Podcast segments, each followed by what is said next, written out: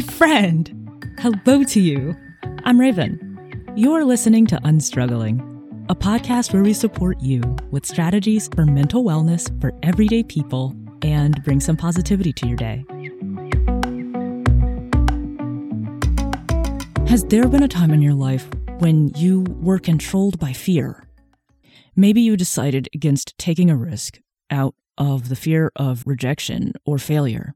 Perhaps you've been afraid of making a choice because you were uncertain about the outcome, and that uncertainty kept you from moving forward.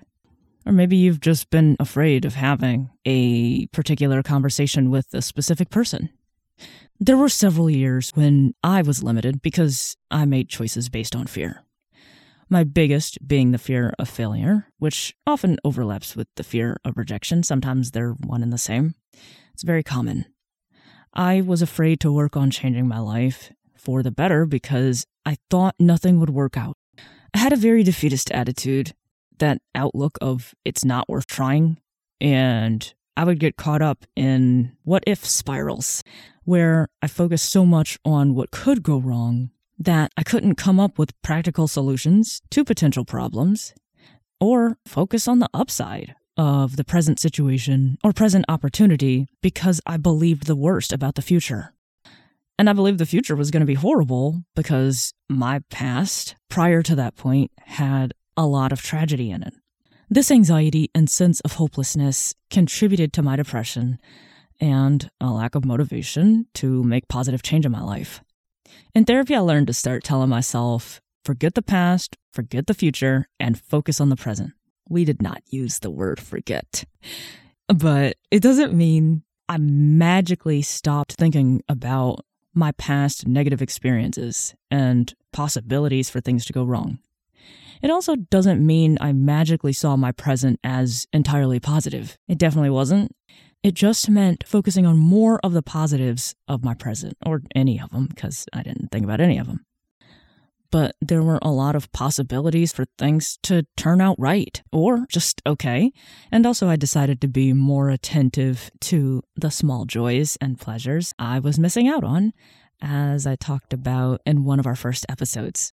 Focusing on the present more allowed me to understand how to move forward in spite of my fears. And I moved forward in baby steps, of course, because my fear didn't develop overnight. So it definitely was not going to go away overnight.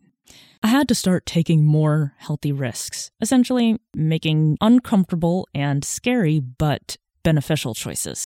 To start, it had to be something low risk.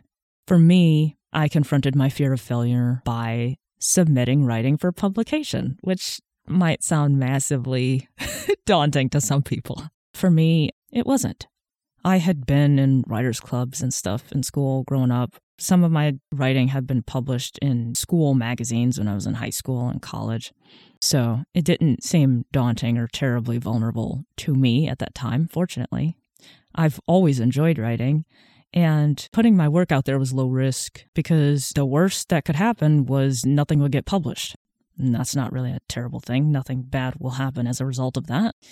Naturally, I dealt with a lot of rejection. However, some of my poetry and short nonfiction was published. And this helped me build self awareness, self confidence, and gave me some hope. It brought me some greatly needed encouragement. And you can do the same with whatever your fears are, whether you fear being alone, being disappointed, talking to people, having a specific conversation, like I talked about earlier, standing out and facing potential embarrassment, you know, whatever it is. It ultimately benefits you to work on confronting these fears. Sometimes your fears come true, and these are opportunities for you to develop and implement ways to support yourself through that harsh reality and deal with the feelings that come up when you experience that.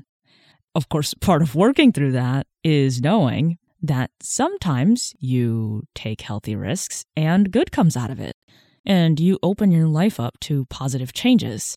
In addition to that, you become more self aware regarding what you're capable of confronting, overcoming, and achieving, as well as gaining a realistic understanding of your limitations. You gain the self confidence that you are capable, adaptable, and resilient. And you can find hope and encouragement from getting through what you thought would be difficult or daunting, especially when things turn out better than you expected. This definitely gives you the thought of, oh, that's not so bad, or I don't know what I was afraid of. Sometimes, not all the time. What about fears surrounding threats to your safety? This is heavier, but I didn't want to talk about fear without tackling this type of fear brought on by external threats to your safety or actual harm that we all face. This fear is just as valid as all of our other fears. Um, while I was struggling with depression and anxiety, I unfortunately dealt with stalking on top of all of that. I was stalked by three different people and that made my mental state even worse because I felt terrified and powerless.